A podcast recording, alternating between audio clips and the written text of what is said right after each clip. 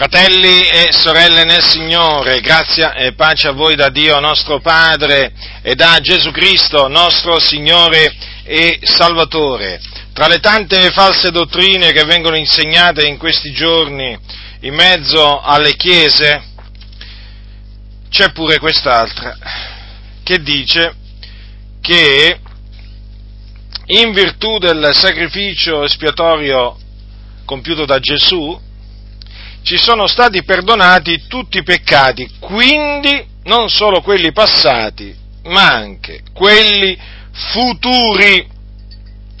Quindi questo cosa significa?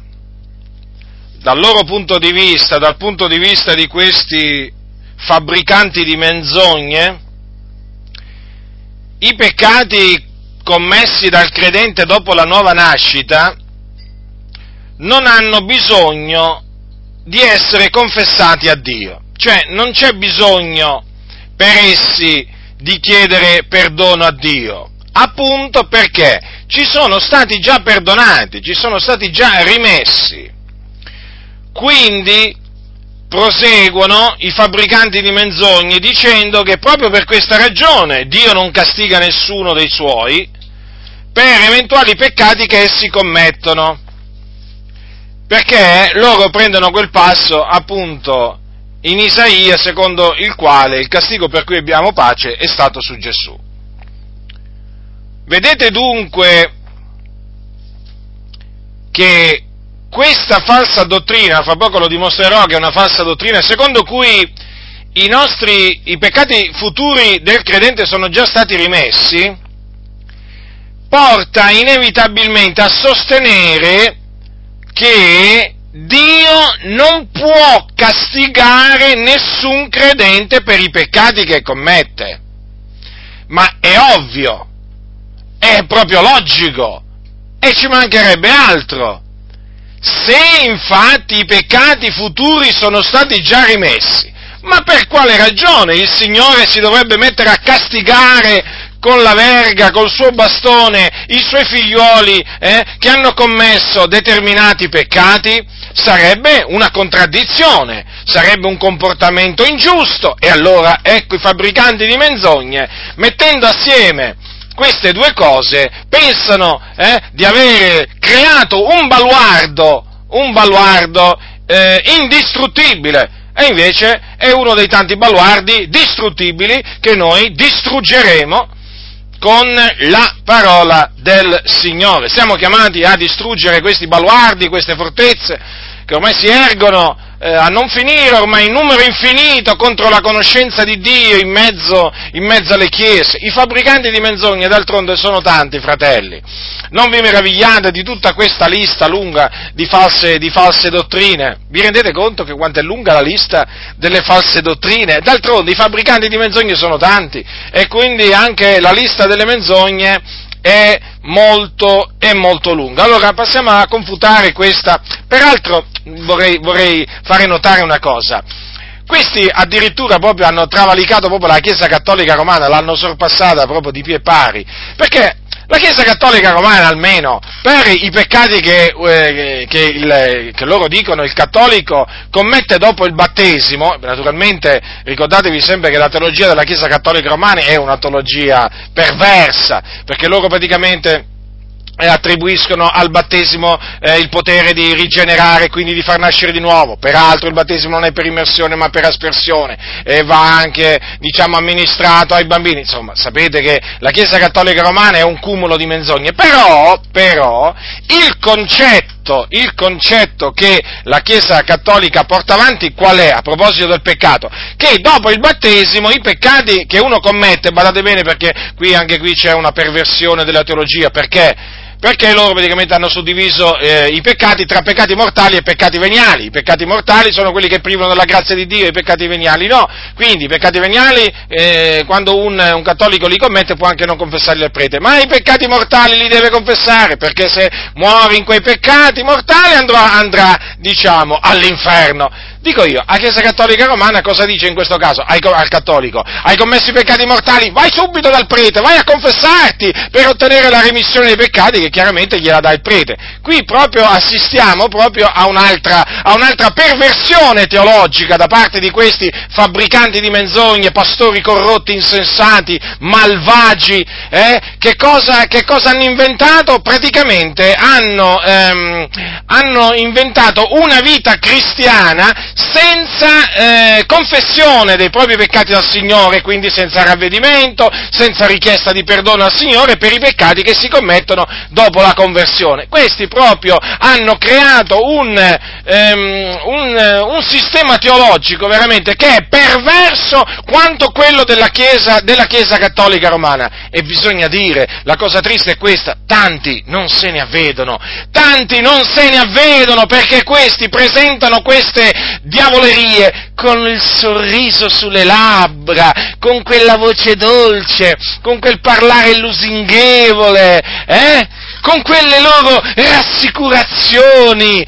Vai tranquillo, fratello, Vai tranquilla sorella, certo, sì. Sai cosa ti stanno dicendo? Eh? Vai tranquilla sorella, vai tranquillo fratello. Sai che cosa ti stanno dicendo? Vai tranquillo all'inferno, fratello.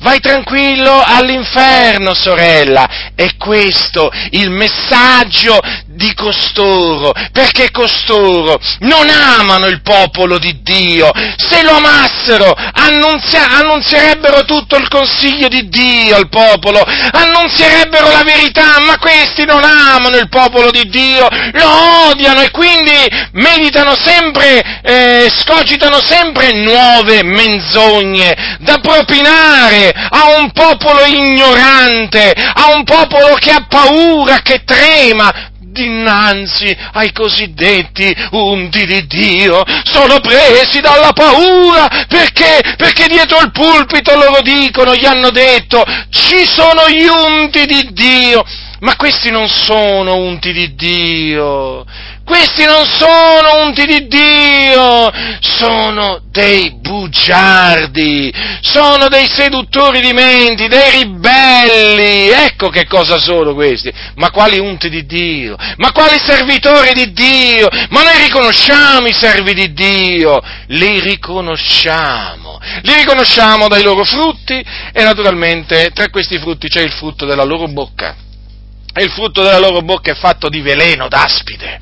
E quindi questi non possono essere servitori di Dio, questi sono servi del loro ventre, ecco come vanno chiamati, servi del loro proprio ventre o stomaco. Loro non servono il Signore Gesù Cristo, loro loro disprezzano il nostro Signore, disprezzano i Suoi comandamenti, disprezzano la Sua dottrina, non gli interessa niente. La Bibbia è un libro senza valore per questa gente. Alla prova dei fatti, quando tu li metti alla prova, ti accorgerai che per loro la Bibbia è un libro come qualsiasi altro. Sì, loro ti diranno la parola di Dio, sì, ma per ingannarti, perché alla prova dei fatti non è la parola di Dio, assolutamente. Non è la parola di Dio per costoro, perché costoro, perché costoro hanno rigettato la parola del Signore, l'hanno rigettata e la calpestano, eh, con quel loro sorriso diabolico stampato sulla faccia, eh, con quella loro andatura da sbruffoni, eh, sbruffoni che non sono altro, ma è Dio il giusto giudice vede ogni cosa, sente ogni cosa e quindi a suo tempo farà ricadere sulla loro testa il male fatto dalle loro lingue, che è tanto. Queste persone infatti hanno aiutato tanti ad andare all'inferno, tanti si trovano all'inferno proprio perché sono stati menati in, in, all'imperdizione proprio da questi fabbricanti di menzogna. Ah, se potessero tornare in vita! Ah, se potessero tornare in vita! Sapete, sapete cosa farebbero? Sapete cosa farebbero dalla rabbia? Eh? Potrebbero veramente fare delle follie! Perché sicuramente, sicuramente andrebbero a trovarli dovunque sono in capo al mondo, eh? Andrebbero proprio a trovarli, diciamo, per riprenderli. Ora, la Sacra Scrittura dice che Gesù Cristo, il Figlio di Dio, è morto per i nostri peccati. Questo significa che Gesù ha sparso il suo sangue sulla croce per la remissione dei nostri peccati, quindi per rimetterci i nostri peccati. Sappiate che i peccati dell'uomo sono equiparati a dei debiti, a dei debiti che l'uomo peccatore contrae nei confronti di Dio, perché Dio ha stabilito una legge, l'uomo viola questa legge e quindi contrae dei debiti nei confronti, nei confronti di Dio. Ora, noi abbiamo ottenuto la remissione dei nostri peccati, in virtù del sacrificio propiziatorio di Gesù Cristo quindi in virtù del suo sangue prezioso che lui ha sparso per la nostra redenzione. Quando abbiamo ottenuto la remissione dei nostri peccati? Abbiamo ottenuto la remissione dei nostri peccati quando abbiamo creduto in Gesù Cristo.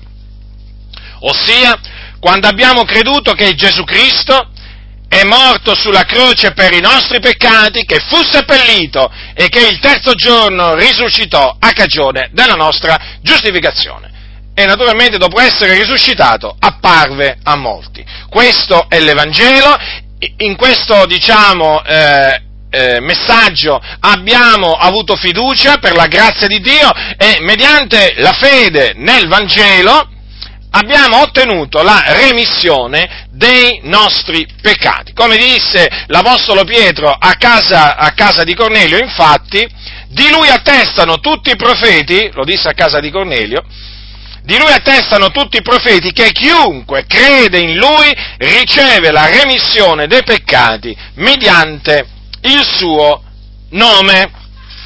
D'altronde è così che si ottiene la remissione dei propri peccati. Non si ottiene andando, andandoli a confessare a un prete, e come nemmeno a un pastore, ma la si ottiene eh, mediante la fede nel Signore Gesù Cristo. Quando, quando Gesù eh, apparve a Saulo, a Saulo, da Tarso sulla via, eh, sulla via, di Damasco, è scritto che Gesù disse, disse queste parole a Saulo, ma levati, stai in piedi, per questo ti sono apparito per stabilirti ministro e testimone delle cose che tu hai vedute e di quelle per le quali ti apparirò ancora, liberandoti da questo popolo e dai gentili, ai quali io ti mando per aprire loro gli occhi, onde si convertono dalle tenebre alla luce e dalla potestà di Satana a Dio, e ricevono per la fede in me la remissione dei peccati e la loro parte d'eredità fra i santificati. Notate che qui fu Gesù a dire queste parole a Saulo da Tarso. Vedete? Gesù ha detto esplicitamente che la remissione dei peccati si ottiene mediante la fede in Lui, in Gesù. E difatti, e difatti l'Apostolo Paolo, come anche l'Apostolo Pietro, predicavano proprio questo, predicavano la remissione dei peccati mediante la fede in Gesù Cristo. Remissione dei peccati che va appunto predicata ai peccatori. È un ordine quello di predicare la remissione, la remissione dei peccati, come appunto, come appunto eh, troviamo, eh, troviamo scritto troviamo scritto nel, ehm, nell'ultimo capitolo del Vangelo scritto da Luca, quando Gesù disse ai suoi, così è scritto, che il Cristo soffrirebbe risusciterebbe dai morti il terzo giorno e che nel suo nome si predicherebbe ravvedimento e remissione dei peccati a tutte le genti, cominciando da Gerusalemme. Notate che Gesù ha espressamente detto che nel suo nome eh, si predicherà remissione dei peccati a tutte le genti genti. Quindi la remissione dei peccati va annunziata in che maniera? Con ogni franchezza, dicendo agli uomini che chiunque crede in Gesù Cristo riceve la remissione dei peccati e chi non crede non riceve proprio niente. Chi non crede non riceve la remissione dei peccati, i suoi peccati gli permangono sulla sua coscienza, gli rimangono attaccati alla coscienza. Continua ad essere un peccatore, un empio, un uomo sulla via della perdizione, perché è solamente mediante la fede in Gesù Cristo che si ottiene la remissione, la cancellazione dei propri, dei propri peccati. Dunque, questo che noi abbiamo ottenuto è il purgamento, è stato il purgamento dei peccati. Sì, sì, proprio, proprio così, purgamento dei vecchi peccati, cioè nel momento in cui noi abbiamo creduto nel Signore Gesù, tutti i nostri vecchi peccati ci sono stati rimessi, rimessi perché noi abbiamo ottenuto la purificazione dei peccati.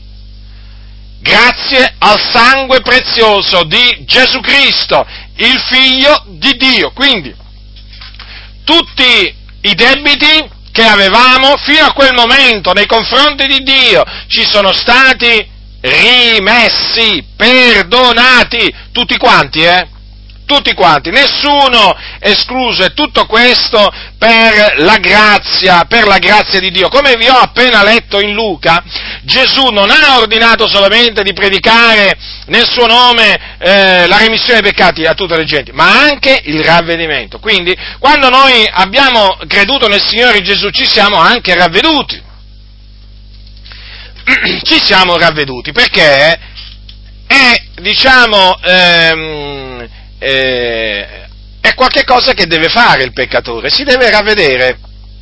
Infatti Gesù, voi sapete che quando predicava, alle turbe diceva ravvedetevi e credete all'Evangelo. E così anche Pietro, così anche, anche, anche, Paolo. Ravvedetevi, predicavano il ravvedimento. D'altronde Dio ha, stabi- ha, ordinato che tutti gli uomini per ogni dove si devono ravvedere e se lui lo ha ordinato e chiaramente deve essere annunziato questo. Che cosa? Deve essere annunziato agli uomini il ravvedimento.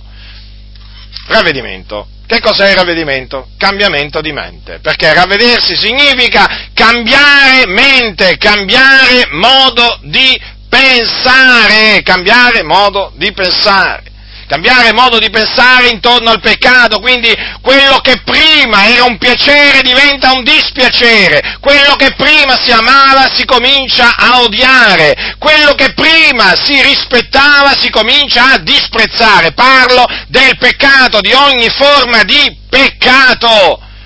Quando l'uomo si ravvede comincia a odiare il peccato, il male, perché prima lo amava, ma nel momento in cui gli viene dato il ravvedimento, tramite il ravvedimento avviene una trasformazione nella mente, un cambiamento, tramite cui appunto il male comincia a essere odiato, odiato, sì, proprio, proprio così.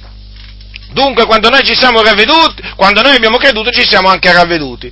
Ecco perché il messaggio da portare ai peccatori è ravvedetevi e credete nell'Evangelo. È un messaggio eh, che ancora oggi va trasmesso. Non vergognatevi di queste parole, perché queste parole sono parole del Signore Gesù Cristo. Ravvedetevi e credete all'Evangelo.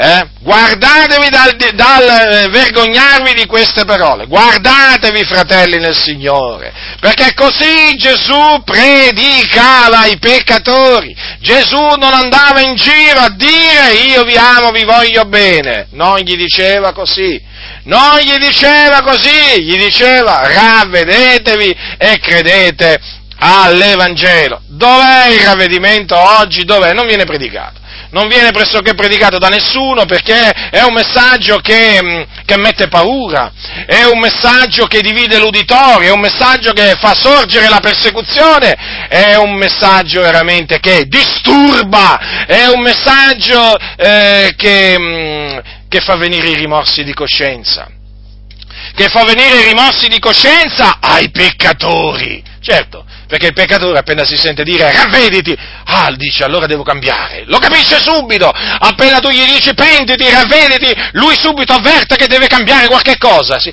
Come mai? Perché c'è lo Spirito del Signore eh, che conferma la parola di Dio. Eh. Il Dio vigila sulla sua parola per mandarla ad effetto e allora il peccatore subito capisce che il messaggio non è quello Gesù ti ama, eh, Gesù ti accoglie così come sei. No, un bel niente! Gesù ti accoglie così come sei sei, devi cambiare mente, devi cambiare modo di pensare. Lasci, come dice la Sacra Scrittura nel profeta, nel profeta Isaia, ricordate queste parole, che queste parole sono fondamentali perché confermano il ravvedimento, che cos'è eh? e come si manifesta. Lasci l'empio la sua via, l'uomo iniqui i suoi pensieri, si converta all'Eterno che avrà pietà di lui e, e al nostro Dio che largo nel perdonare. Notate, qui il Signore comanda all'uomo malvagio di abbandonare, di lasciare lasciare i suoi pensieri. Perché? Perché i suoi pensieri sono malvagi, sono contrari a Dio. E allora Dio gli comanda di cambiare mente, abbandonando i pensieri malvagi, ingiusti, vani. È questo che deve essere predicato agli empi e ai peccatori. Ravvedetevi, cambiate modo di pensare. Perché? Perché il modo di pensare degli empi è in abominio a Dio, perché i pensieri malvagi sono in abominio all'Eterno, a colui che è il Santo di Israele. Ecco perché oggi non viene predicato il ravvedimento, perché il ravvedimento va a intaccare la libertà, va a intaccare la libertà di religione, va a intaccare la libertà di pensiero, di pensiero, già, la libertà di pensiero, eh? Quella promossa dalla massoneria tramite le chiese evangeliche, come qualcuno dirà, come la massoneria tramite le chiese evangeliche promuove questa libertà? Ma certo, non ve ne siete ancora accorti? Molti se ne sono accorti, forse tu per la prima volta mi stai ascoltando e ti domandi, possibile mai? La massoneria si sta usando delle chiese evangeliche? Ma certo, da secoli, ormai che si sta usando delle chiese evangeliche per diffondere eh, i suoi principi, che sono diabolici, che sono libertà, fratellanza e uguaglianza, libertà di pensiero, sì, certo, è uno dei lati del triangolo, eh, che vi ricorda è un simbolo occulto di origine egiziana. Là sono andati ad attingere i massoni. Non è un simbolo cristiano. Diciamo che una, diciamo la Chiesa corrotta prese questo simbolo dall'Egitto, ma non è un simbolo cristiano. E allora, vedete, promuove la libertà di pensiero. L'uomo è libero di pensare quello che vuole. Chi sono io da andare a dire all'uomo quello che deve pensare e quello che non deve pensare? Ma chi sono io di andare a dire al mio, al mio prossimo guarda che i tuoi pensieri sono sbagliati e perciò devi cambiare modo di pensare? Ecco la libertà di pensiero per cui combattono, per cui combattono i valdesi, i battisti, i luterani, i metodisti, eh? E anche nella Chiesa dei Fratelli, eh? Ci sono quelli che combattono per la libertà di pensiero, sì, sì, come no, come no, certo. E poi, e poi ci mettiamo pure i pentecostali, ma certamente, non potevano mica mancare i pentecostali in questa lista di ribelli e tutti in piazza, o a, fare, o a firmare petizioni, o a fare proteste, libertà, libertà, libertà, libertà di pensiero per tutti, libertà di pensiero per tutti, l'uomo è libero di pensare quello che vuole, di credere quello che vuole, dicono, dicono, ripetono, eh? E invece non è così, e invece non è così, perché Dio ordina all'uomo che si deve ravvedere, deve cambiare modo di pensare, non è che gli dice tu sei libero di pensarla come vuole, come vuoi, Dio dice tu ti devi ravvedere, dice al peccatore, lascia il tuo modo di pensare iniquo, diabolico, abominevole, e invece questi corrotti, ribelli, questi massoni che si sono introdotti in mezzo alle chiese evangeliche, eh, che cosa fanno? Col grembiule, senza grembiule, poco importa. Che cosa fanno? Eh, ecco là, eccoli là, eccoli là, che dicono libertà per tutti, libertà di pensiero per tutti. Peraltro non proprio per tutti, perché gli unici, gli unici praticamente a non avere questa libertà siamo noi, perché ci attaccano. E noi, noi non abbiamo questa libertà. No, no, no, noi non abbiamo libertà di pensarla come vogliamo noi. No, assolutamente. No, no, siamo gli unici che non hanno questa libertà, quanto da quello che mi è parso di capire, siamo gli unici a cui loro negano questa libertà. Beh, ma l'abbiamo capito, no? L'abbiamo capito perché, perché il nostro messaggio è quello della parola di Dio. E loro sono avversari della parola di Dio, sono nemici di Dio, perché chi se non un nemico può andare a dire al peccatore tu sei libero di pensarla come vuoi? Eh? Ma immaginate Gesù andare dagli scribi e farisei, siete liberi di pensarla come volete? Eh? Annullate, annullate la legge, siete liberi, eh? serrate il regno con i vostri pensieri, il regno dei cieli davanti alla gente, siete liberi, Dio vi ha fatti liberi, eh? Vergogna! Ipocriti! Sepolcri imbiancati! Vi dovete ravvedere! Siete delle vipere! State in questa maniera parteggiando con i peccatori! State appoggiando i peccatori! Li state incoraggiando a pensare in maniera contraria alla parola di Dio! State veramente fomentando i peccatori affinché veramente con i loro pensieri si ribellino sempre di più a Dio! Ecco perché vi stavo dicendo prima, non viene pre- predicato più da quasi da nessuno il ravvedimento? Perché il ravvedimento va a intaccare la libertà di pensiero che ormai tutti gli evangelici ci hanno veramente scritto proprio qua sulla fronte, come se ce l'avessero scritto sulla fronte. Eh? Certo, perché le chiese evangeliche, le denominazioni evangeliche hanno fatto spazio alla massoneria, sono controllate e governate dalla massoneria, che appunto è per il libero arbitrio dell'uomo, la libertà assoluta dell'uomo anche in campo di pensiero, anche nel campo del pensare. E quindi non ti permettere, sai, di andare a dire all'altro tu devi cambiare modo di pensare, sei un presuntuoso se lo fai, capite? Ecco perché a noi ci accusano di essere dei presuntuosi fanatici talebani, bigotti e così via, perché noi in questa maniera, in questa maniera appaiamo come gli unici detentori della verità. E tu non devi apparire, per i massoni non devi apparire l'unico detentore della verità, ma uno che ha la sua verità. E infatti molti nelle chiese evangeliche adesso hanno paura di dire che Gesù è la verità, che la parola di Dio è verità. E certo, perché? Perché va a intaccare il pensiero massonico, va a intaccare il pensiero dei loro amici massoni che gli hanno, fatto avere, eh, diciamo, tanti privilegi e tuttora, e tuttora li spalleggiano. Vergognatevi, ipocriti! Ma l'ira di Dio è sopra di voi, perché vi siete alleati con i nemici dell'Eterno, con i nemici di Dio, e non venite a dire che non sapete cos'è la massoneria, eh? Non venite a dire che non sapete cos'è la massoneria, sapete, eh? Ma comunque il Signore vi ascolta, bugiardi, falsi testimoni che non siete altri, eh? burattini nelle mani veramente dei massoni. Il Dio sa chi siete, sa, sa chi siete, lo sa perfettamente, a suo tempo il suo giudizio vi cadrà sopra la testa. Massoni, state costruendo il nuovo ordine mondiale tanti non se ne avvedono, ma tanti grazie a Dio se ne stanno avvedendo e stanno disertando le vostre riunioni perché non vengono a imparare niente.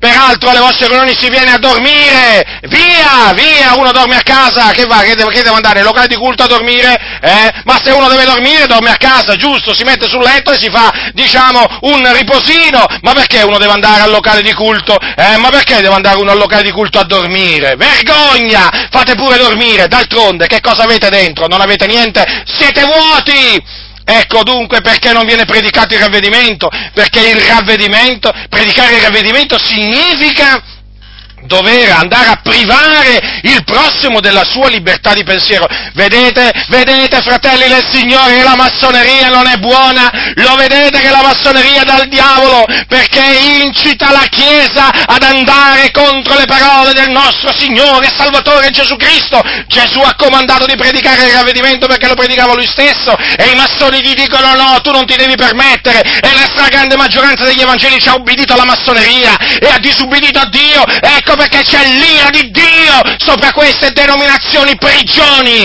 Ecco perché non c'è la benedizione del Signore. Ecco perché il Signore sta liberando veramente tantissime anime da queste prigioni, perché sono diventate sì delle prigioni dove non si sa cos'è la libertà in Cristo, non si sa più cos'è la libertà in Cristo. Conosco la libertà di religione, conosco la libertà di pensiero, di parola, ma la libertà in Cristo non la conoscono, perché l'hanno barattata. Ecco perché dunque non predicano il ravvedimento. Noi, noi, quindi, quando ci siamo, abbiamo ottenuto la remissione dei nostri peccati, ci siamo ravveduti e abbiamo, diciamo, creduto nel Signore Gesù Cristo. E questo è il messaggio, fratelli del Signore, da portare ancora oggi. Volete vedere persone veramente i cui peccati vengono rimessi dal Signore, persone veramente perdonate, persone riconciliate con Dio, predicate come predicava Gesù, predicate, predicate come predicavano gli apostoli, alzate la vostra voce a guisa di tromba, senza avere paura di questi impostori che stanno dietro i pulpiti di tutte le denominazioni evangeliche. Levate la vostra voce delle piazze, delle strade, nei locali di culto, nelle case, sui tetti, dappertutto, sui monti, sulle colline, levate la vostra voce, levate la vostra voce,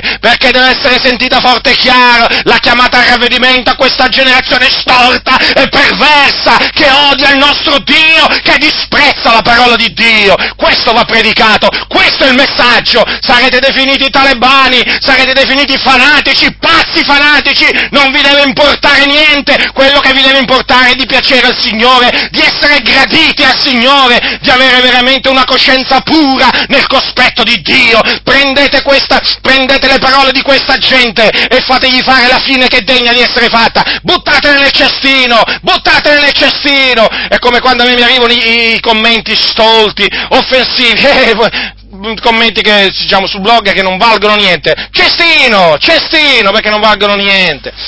Quindi questo va detto chiaramente a questa generazione storta e perversa. Ravvedetevi e credete nell'Evangelo. Ora, state molto attenti, perché i fabbricanti di menzogne a tale proposito si sono inventati un'altra menzogna. Sapete cosa dicono? No, e mica bisogna predicare il ravvedimento ai peccatori. Ah no? E che bisogna predicargli? Bisogna dirgli praticamente semplicemente una cosa. Tu sei stato già perdonato, devi prendere solo consapevolezza eh, che sei stato perdonato, avete capito? Quindi praticamente questi saltano di pari, il, di, eh, diciamo a piedi pari il ravvedimento, certo, perché loro dicono che al mondo va annunziato che Gesù già li ha perdonati.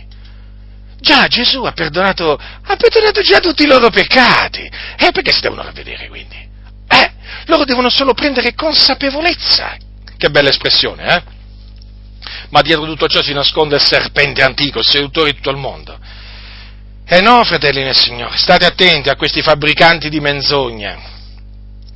Perché, perché non è che i peccatori sono stati già perdonati, ma non lo sanno e qualcuno deve andarglielo a dire. No, no, assolutamente. Allora, i peccatori devono sapere che Gesù Cristo è morto sulla croce per i nostri peccati, fu seppellito il terzo giorno risuscitò dai morti a cagione della nostra giustificazione, e devono sapere anche un'altra cosa, che si devono ravvedere e convertire dai loro peccati. E questo, sì, è credere nel Signore Gesù Cristo se vogliono ottenere la remissione dei peccati perché i peccatori sono privi della gloria di Dio, sono sotto la condanna di Dio, sono empi sulla via della perdizione. Sono figliuoli di ira per natura. Quindi è questo il messaggio che bisogna andargli a portare. Ravvedetevi convertitevi dai vostri peccati e credete nel Signore Gesù Cristo. Chiunque crede in Lui riceve la remissione dei peccati mediante il suo nome. Chi crede nel Signore Gesù, oltre alla remissione dei peccati, ottiene la vita eterna. Chi rifiuta di credere nel figliolo di Dio non vedrà la vita, ma l'ira di Dio resta sopra di lui, resta, dimora qui. È già, c'è già, c'è già l'ira di Dio sopra il peccatore. Eh? Non è che ancora deve scendere, c'è già, c'è già. L'ira di Dio è già sul peccatore. Se il peccatore si ravvede e crede nel figliolo di Dio, allora Dio rimuove la sua ira, altrimenti l'ira di Dio gli rimane sulla testa e non vedrà mai la vita. Quando morirà dove andrà? All'inferno, nell'Ades, nel fuoco, nel fuoco vero dell'Ades, eh?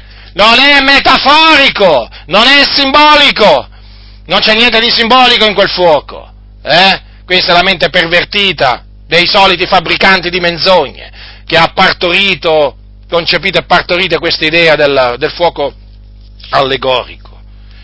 Avete capito quindi? Attenzione a quest'altra menzogna dei fabbricanti di menzogne. Eh?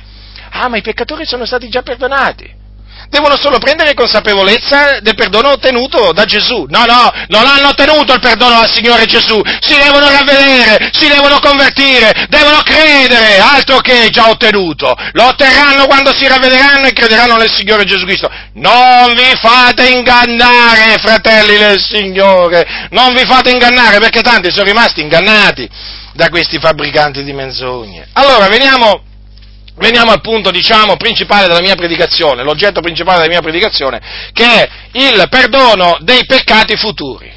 Ora, non v'è uomo sulla terra che non pecchi mai, quindi non è che noi possiamo dire, come credenti in Cristo Gesù, di essere senza peccato o di non avere peccato. Cioè, anche noi dobbiamo riconoscere di avere peccato davanti al Signore. Saremmo reputati dei bugiardi da Dio se dicessimo il contrario. Allora, nella Bibbia, nella Bibbia eh, che cosa è scritto a riguardo, diciamo, dei peccati eh, commessi dopo la conversione? Vanno confessati al Signore? Per essi va chiesto il perdono a Dio o diciamo, come dicono i fabbricanti di menzogne, eh, non c'è bisogno perché sono stati già perdonati? Chiaramente nella domanda già c'è la risposta perché i fabbricanti di menzogne appunto fabbricano menzogne e questa è una delle loro menzogne. Eh? Allora, secondo la Sacra Scrittura, i peccati commessi dopo la conversione, il credente li deve confessare al Signore, cioè da essi si deve ravvedere e li deve confessare al Signore per ottenerne il perdono o la cancellazione. Naturalmente il perdono e la cancellazione avverranno sempre, anche di questi peccati, in virtù del sangue prezioso che Gesù ha sparso sulla croce, perché al centro c'è sempre il sacrificio propiziatorio di Gesù. Egli è la propiziazione, ricordatevi, fratelli del Signore, cioè qui noi dobbiamo ribadire questi concetti fondamentali, egli è la propiziazione per i nostri peccati. Quindi, Andiamo alla Sacra Scrittura, che è ispirata da Dio e che è utile eh, ad ammaestrarci, a educarci alla giustizia, a riprenderci, a correggerci. Ora, vediamo di trovare nella Sacra Scrittura alcune conferme a questo concetto, cioè che i peccati futuri vanno per essi, per, per, ottenere la remissione dei peccati futuri, occorre appunto ravvedersi da essi e confessarli al Signore, o comunque chiedere perdono al Signore. Allora, se voi prendete il libro degli Atti degli Apostoli al capitolo 8, troverete appunto la, diciamo, la storia della, della, discesa di Filippo l'Evangelista a Samaria, dove lui annunziò la parola del Signore, annunziò l'Evangelo, molti credettero e tra questi e tra quelli che credettero ci fu anche un certo Simone. Ascoltate che cosa dice la, la parola del Signore, capitolo 8 degli Atti, versetto, a partire dal versetto 9. Or era un certo uomo chiamato Simone che già da tempo esercitava nella città le arti magiche e faceva stupire la gente di Samaria dandosi per un qualcosa di grande. Tutti dal più piccolo al più grande gli davano ascolto, dicendo costui è la potenza di Dio, che si chiama la grande. Gli davano ascolto perché già da lungo tempo li aveva fatti stupire con le sue arti magiche. Ma quando ebbero creduto a Filippo, che annunziava loro la buona novella relativa al regno di Dio e al nome di Gesù Cristo, furono battezzati uomini e donne. E Simone credette anch'egli ed essendo stato battezzato stava sempre con Filippo e vedendo i miracoli e le grandi opere potenti che erano fatti, stupiva Or gli apostoli che erano a Gerusalemme, avendo inteso che la Samaria aveva ricevuto la parola di Dio, vi mandarono Pietro e Giovanni, i quali, essendo discesi là, pregarono per loro, affinché ricevessero lo Spirito Santo, poiché non era ancora disceso sopra alcuno di loro, ma erano stati soltanto battezzati nel nome del Signore Gesù. Allora imposero loro le mani ed essi ricevettero lo Spirito Santo. Or Simone, vedendo che per l'imposizione delle mani degli apostoli era dato lo Spirito Santo, offerse loro del denaro, dicendo, date anche a me questa potestà, che colui al quale io imponga le mani riceva lo Spirito Santo. Santo. Ma Pietro gli disse, vada il tuo denaro teco in perdizione, poiché hai stimato che il dono di Dio si acquisti con denaro. Tu in questo non hai parte né sorte alcuna, perché il tuo cuore non è retto dinanzi a Dio. Ravvediti dunque di questa tua malvagità e prega il Signore affinché, se possibile, ti sia perdonato il pensiero del tuo cuore, poiché io ti veggo in fiele amaro e in legami di iniquità. E Simone rispondendo disse, pregate voi il Signore per me affinché nulla di ciò che avete detto mi venga addosso. Allora, come potete vedere, questo uomo che aveva, um, diciamo, per diverso tempo uh, esercitato arti magiche, un giorno credette nell'Evangelo, credette in Gesù Cristo, la buona novella relativa al regno di Dio. Ora, alcuni, naturalmente, anche questi fabbricanti di menzogne, dicono no, ma che Simone in effetti non credette. Sì, ma allora chi mi dice che gli altri credettero veramente? Cioè, se vale per Simone il discorso, eh, l'interpretazione che questi, eh, diciamo, ci propinano, ma allora perché non vale anche per gli altri? dice, quando ebbero creduto a Filippo, che annunziava loro la buona novella relativa al regno di Dio, al nome di Gesù Cristo, furono battezzati uomini e donne, quindi c'erano tanti che credettero nel Signore Gesù Cristo. Qui c'è scritto che credettero, ma c'è scritto anche di Simone che credette, allora come la mettiamo? Credettero tutti o credettero, o, o, o nessuno credette veramente? Vedete? Perché di Simone dicono che in effetti non aveva mai creduto? Perché naturalmente si è reso colpevole di questo peccato. Allora loro dicono, no, ma non può essere, non può essere che aveva creduto, ma vuoi tu che uno che aveva veramente creduto offriva del denaro agli apostoli per farsi, per comprare la potestà di imporre le mani eh, ai credenti affinché ricevessero lo Spirito Santo? Cioè fanno dei ragionamenti, fratelli, fanno dei ragionamenti che manca i bambini veramente arrivano a fare certi ragionamenti, una stoltezza che regga nelle chiese, una, una, un'ignoranza, ma io veramente tante volte dico, tante volte dico, ma, ma tu fai leggere per esempio queste parole no? a, uno, a un musulmano, ecco, prendiamo, vi faccio vi faccio capire così, voi fate leggere queste parole, quelle che vi ho appena letto, a un musulmano, sapete cosa vi dice il musulmano? Il musulmano vi dirà che Simone aveva creduto come aveva creduto, avevano creduto anche gli altri.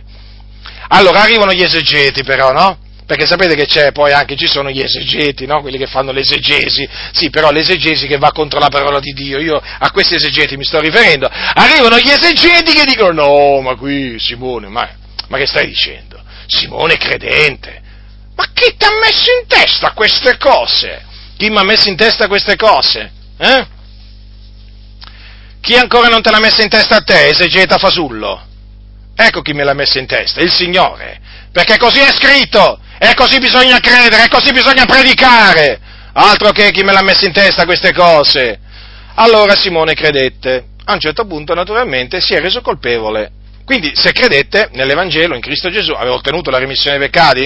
Eh? Sì o no? Sì, certamente, chiunque crede in lui riceve la remissione dei peccati mediante il suo nome. Quindi anche Simone aveva ottenuto il perdono dei suoi peccati. E difatti era stato battezzato era stato battezzato da Filippo, ma vedi, vedi tu, allora aveva creduto veramente, eh sì, se l'ha battezzato Filippo mi sa che aveva creduto veramente, che ne dite voi? Eh, fratelli del Signore, che Filippo battezzava i non credenti, e, mica, e Filippo mica, l'evangelista è mica come quei cosiddetti evangelisti di oggi che battezzano, che battezzano le persone che non hanno creduto, battezzano le persone che non hanno creduto, eh? Stanno avvenendo delle cose orribili in mezzo alle chiese, pure i non credenti oggi battezzano. Eh, Pensate un po' voi, addirittura c'è chi il giorno del battesimo si dimentica che doveva essere battezzato. L'hanno dovuto chiamare al telefono. Guarda che oggi devi essere battezzato! Ah, è vero, ha detto, è vero, dovevo essere battezzato. Si era prenotato per un altro evento. Cioè, ma vi rendete conto? E questi sarebbero, e questi sarebbero i credenti che oggi battezzano, eh, questi cosiddetti unti di Dio. Ma certo, veramente, eppure col corso. Pio, gli hanno fatto pure fare il corso, ecco che arriva il giorno del loro battesimo, si dimenticano proprio, smemorati al massimo, smemorati al massimo. Cioè, pre- si prenotano per una trenta perché quel giorno lì che vuoi, eh, dovevano essere battezzati, lo sapevo, però a un certo punto ecco che c'è questa dimenticanza, evidentemente, cioè non ci pensavano proprio minimamente, pensavano ad altro, e questi sono quelli che oggi battezzano. Non tutti, chiaramente, ovvio, però ci sono anche questi, sono anche questi, questi casi. Allora, Simone era stato battezzato da Filippo, eh, perché aveva creduto, però dopo che vennero gli apostoli, Pietro e Giovanni si rese colpevole di un peccato.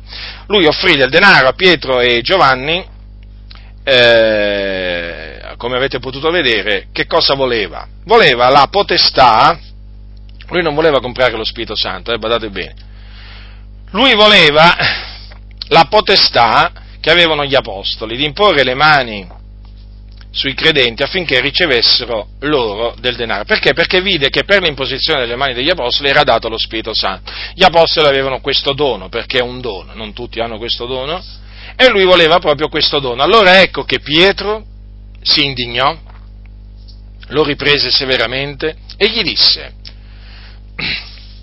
ravvediti di questa tua malvagità. Quindi aveva commesso una malvagità e cosa gli disse? Gli ordinò di ravvedersi. E disse anche un'altra cosa, prega il Signore affinché se è possibile ti sia pers- perdonato il pensiero del tuo cuore. Ora, secondo la teologia perversa dei fabbricanti di menzogne, praticamente anche Simone avrebbe dovuto avere la consapevolezza di essere stato già perdonato. Che bisogno c'era di ravvedersi, di pregare il Signore affinché gli perdonasse quel, quel peccato? Non ci, non ci sarebbe stato bisogno, non vi pare? E quindi anche Pietro avrebbe dovuto essere dello stesso avviso. Eh? Avrebbe dovuto subito eh, dire non ti preoccupare Simone, i tuoi peccati futuri sono stati già perdonati da Gesù mediante il suo sacrificio, il giorno che tu ti sei ravveduto, hai creduto, quei peccati futuri, tutti i peccati futuri ti sono stati rimessi, quindi vai tranquillo, no? assolutamente. Ravvediti, gli disse, di questa tua malvagità. Certo, Pietro non gli disse nemmeno vieni a confessarti da me o vieni a confessarti da noi, eh? facciamolo presente anche questo, eh? per i, i nostri nemici cattolici romani, perché sapete che i cattolici romani sono nostri nemici. Allora, ravvediti dunque di questa tua malvagità e prega al Signore affinché, se possibile, ti sia perdonato il pensiero del tuo cuore. Quindi, è ovvio che quel peccato, diciamo, futuro, chiamiamolo così, di Simone, non, era stato già, non gli era stato già rimesso. Aveva bisogno di un ravvedimento e di una richiesta di perdono per, eh, diciamo, otten- affinché lui potesse ottenerne il perdono, la cancellazione. Fratelli nel Signore, è così che stanno le cose. D'altronde, ricordatevi che Giovanni, Giovanni, che appunto era lì con Pietro, eh, vi ricordo che Giovanni era lì con Pietro, il discepolo che Gesù amava, eh, Giovanni, ha scritto nella sua, nella sua prima epistola queste parole.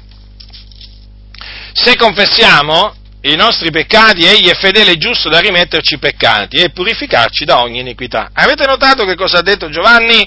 Se confessiamo i nostri peccati, qualcuno dirà, ma Giovanni ha anche detto, figlioletti, io vi scrivo perché i vostri peccati vi sono rimessi per il suo nome. Ma certo, ha scritto pure queste parole, però ha scritto pure queste, se confessiamo.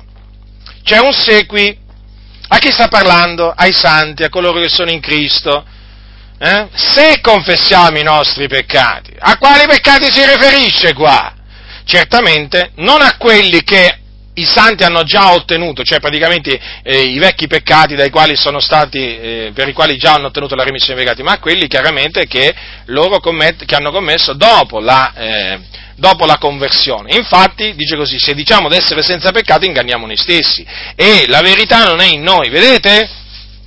Perché noi quantunque siamo figliuoli di Dio, non possiamo di, dire di essere senza peccato o di non avere peccato, perché se diciamo di non avere peccato lo facciamo bugiardo al Signore, la sua parola non è in noi, avete capito fratelli? Quindi, se confessiamo i nostri peccati, Egli è fedele e giusto da rimetterci i peccati e purificarci da ogni iniquità. Ora, questa rime, eh, rimes, rim, remissione eh, e questa purificazione naturalmente avverranno avverranno in virtù del sangue prezioso di Gesù Cristo, che ci purifica da ogni peccato.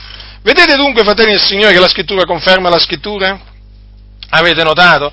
Quindi i peccati eh, futuri vanno confessati al Signore, vanno confessati al Signore e bisogna appunto chiedere al Signore la remissione di questi, di questi, peccati. Questo porta il credente ad umiliarsi nel cospetto di Dio, ad abbassarsi nel cospetto di Dio, perché? Riconosce le sue mancanze, la sua fragilità, la sua debolezza, la sua infedeltà. E allora implora Dio eh, affinché gli perdoni i suoi peccati. Perché presso Dio v'è abbondanza di redenzione, perché Dio è misericordioso, egli è colui che perdona tutte le tue iniquità. Non è forse così scritto? Non solo sana tutte le nostre infermità, ma anche perdona tutte le nostre eh, iniquità. Sapete, la scrittura è, di, è, sempre di grande consolazione per noi, sapete, la scrittura fa tante cose, ci riprende, ci corregge, però anche ci dà tanta, ma veramente tanta, tanta consolazione. Come si fa a non essere consolati nel leggere Egli è quel che ti perdona tutte le tue iniquità, che sana tutte le tue infermità. Quindi vedete, fratelli del Signore, che cosa va fatto, eh, che cosa deve fare il credente in merito ai peccati che commette. Quindi, condizione indispensabile, necessarie per ottenere la remissione di questi peccati è appunto confessarli al Signore. Questo è scritto. Badate bene però che c'è un, un, qualche cosa che noi credenti dobbiamo, dobbiamo fare, c'è un'altra condizione che dobbiamo soddisfare per ottenere eh, la remissione dei nostri, dei nostri peccati, appunto commessi dopo la conversione. Sapete qual è? La condizione è questa, dobbiamo perdonare a quelli che peccano contro di noi, dobbiamo rimettere i loro debiti, ascoltate che cosa disse Gesù quando insegnò ai suoi a pregare. Voi dunque pregate così, Padre nostro che sei nei cieli, sia santificato il tuo nome. Venga il tuo regno, sia fatta la tua volontà anche in terra come è fatta nel cielo. Dacci oggi il nostro pane quotidiano. Rimettici i nostri debiti, come anche noi li abbiamo rimessi ai nostri debitori, e non ci esporre alla tentazione, ma liberaci dal maligno poiché a te appartengono il regno, la potenza e la gloria in sempiterno. Amen. Questo è quello che alcuni manoscritti aggiungono e che ho voluto leggere. Allora, notate cosa dice il Signore ai suoi discepoli, quindi ai figlioli di Dio. Voi dunque pregate così, Padre nostro che sei nei cieli. Ora, chi si rivolge a Dio chiamandolo Padre è un figlio di Dio, perché lo Spirito che è, lo, che è nei figlioli di Dio grida, Abba, Padre! Allora sono figlioli di Dio e quindi hanno creduto nel Signore Gesù Cristo e quindi hanno ottenuto la remissione dei loro vecchi peccati. Però notate, che cosa bisogna dire in questa preghiera che è ancora valida, eh? State tranquilli veramente che questa preghiera è ancora valida, la potete veramente dire al Signore. La potete, anzi la dovete dire al Signore, perché così è scritto. Allora, rimettici i nostri debiti, come anche noi li abbiamo rimessi ai nostri debitori. Badate che Gesù poco dopo ha detto, se voi perdonate agli uomini i loro falli, il Padre vostro celeste perdonerà anche a voi. Ma se voi non perdonate agli uomini, neppure il Padre vostro perdonerà i vostri falli. Ma è chiaro il Signore? È estremamente chiaro, fratelli nel Signore, è molto chiaro. Pensate, è così chiaro che molti fanno finta di non vedere. Eh? Quanti fanno finta di non vedere queste cose, eh? Quanti, quanti furbacchioni, veri, veri furbacchioni questi, eh? Veri furbacchioni sono questi qui, questi sono dei volponi. Eh? Sapete, questi fabbricanti di menzogne sanno presentare le cose praticamente prendendo un versetto, lo isolano, ci costruiscono sopra tutta la loro teologia e poi chiaramente proprio ignorano tutto il resto, ma la, parola la somma della tua parola è verità. Questi la somma della parola di Dio non la amano, non la amano la somma, loro detraggono. Loro non sommano, loro detraggono, togliamo via questo, togliamo via questo, togliamo via questo, oh, togliamo via anche questo, eh, oh, quest'altro, scher- no, quello, no, togli, togli, noi invece sommiamo, sommiamo, sommiamo, perché noi sappiamo che la somma della parola di Dio è verità. Noi cerchiamo sempre di trovare delle conferme a quello che insegniamo, più conferme ci sono e meglio è, questo è gradito al Signore. Invece loro le conferme le conferme non, non, non, sono gradite, capito? Non sono assolutamente gradite. Le conferme, naturalmente, al contrario di quello che loro dicono. E allora chiaramente devono eliminarle. Ma poi su un argomento così, diciamo, importante, e poi questi concetti sono espressi chiaramente dalla Bibbia, allora, cioè uno si aspetta, no? Si aspetta da persone si aspetta che vadano a prendere anche questi passi, no? Che sono, che sono, passi per noi, passi della Bibbia, che parole che sono per noi. No, ma che li ignorano proprio, li detraggono, via, via, questo, quest'altro, via. L'esempio di Simone, ma quando mai? Via, via. Detrarre, detrarre, non sommare, quest'altro detrarre, detrarre, no, no, per, non è, per loro non è vero la somma della parola, ver- la somma della tua parola è verità. Fratelli del Signore, questi vi stanno ingannando, vi stanno ingannando, io ve lo griderò fino a che avrò un alito di vita, questi sono ingannatori. Allora, notate bene quindi qual è questa condizione.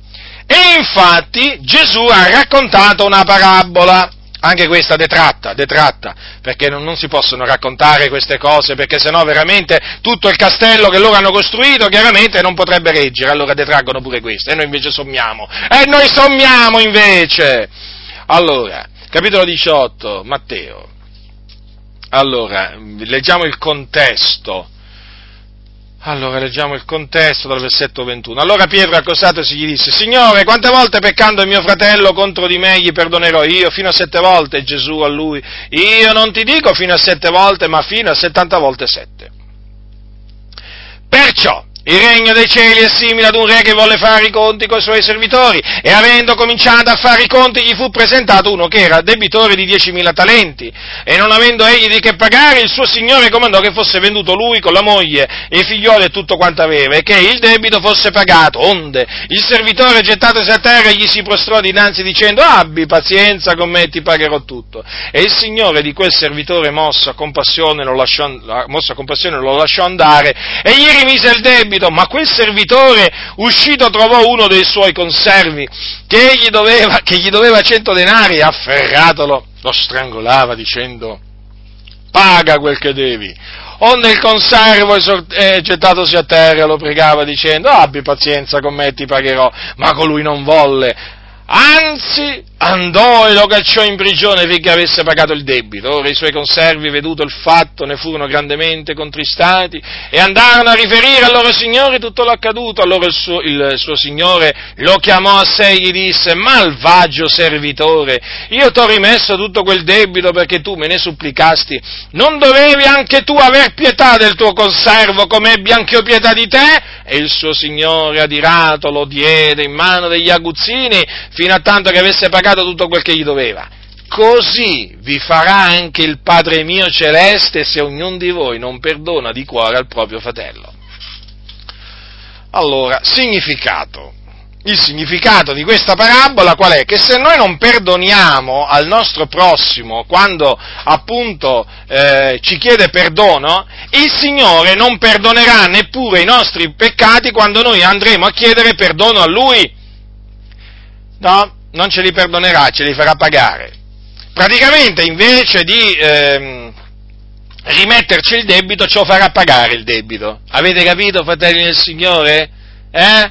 Così vi farà anche il Padre mio celeste se ognuno di voi non perdona di cuore al proprio fratello. Gesù un giorno disse, se il tuo fratello pecca, riprendilo. Se si pente, perdonagli. Notate, è un comandamento, perdonalo, perdonalo. Perché? Se tu non lo perdoni, Dio non perdona neppure te, non perdonerà i tuoi peccati. Perché? Perché è la del, del, è la legge di Cristo questa. Cioè, ti sarà fatto come tu hai fatto. Perdonate, dice, e vi sarà perdonato. Ma se tu rifiuti di perdonare il tuo fratello che ti chiede perdono, ma tu come puoi pretendere che Dio poi perdona te quando tu gli andrai a chiedere perdono a lui? Come hai fatto, così ti sarà fatto. Quindi, lo vedete? Anche queste parole confermano che è una condizione necessaria per ottenere la remissione dei peccati, chiamiamo i peccati futuri, quella appunto di perdonare il fratello che pecca contro di noi, viene da noi ripreso e ci chiede perdono. Mi pento, fratello, perdonami. E allora noi dobbiamo perdonarlo. Se non lo facciamo, passeremo i guai. Passeremo i guai, ma guai seri, perché il Signore poi non rimetterà i nostri debiti. Ecco perché nella preghiera chiamata del Padre nostro dobbiamo dire rimettici i nostri debiti come anche noi li abbiamo rimessi ai nostri debitori. Vedete, qui si dà per scontato che li abbiamo rimessi ai nostri debitori, ma attenzione, perché se questo non fosse il caso, cioè se noi ai nostri debitori non li, ehm, non li rimettiamo i debiti, perché noi possiamo rimettere ai nostri debitori i debiti che hanno contratto verso di noi, attenzione che Dio poi non rimetterà neppure i nostri debiti che abbiamo contratto verso di Lui, eh? Il Dio non perdonerà neppure i nostri falli, i nostri peccati. Fratelli del Signore, ma vi rendete conto che cosa significa? Cioè, se Dio ci priva del suo perdono, eh, siamo nei guai, siamo nei guai, fratelli. Quindi attenzione a non, a, non metterci nei guai, a non riempirci di guai.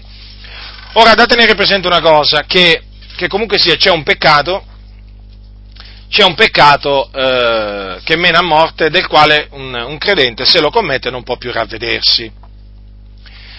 Quindi, chiaramente in questo caso, che è un caso particolare, per questo peccato non c'è, non c'è confessione che regga, perché non c'è ravvedimento perché proprio è impossibile menare da capo a ravvedimento chi commette questo peccato. È il peccato che mena a morte, praticamente, il peccato, un peccato volontario, che è chiamato anche, diciamo, caduta, che eh, consiste nel rinnegare il Signore, cioè nel tirarsi indietro a propria, a propria perdizione.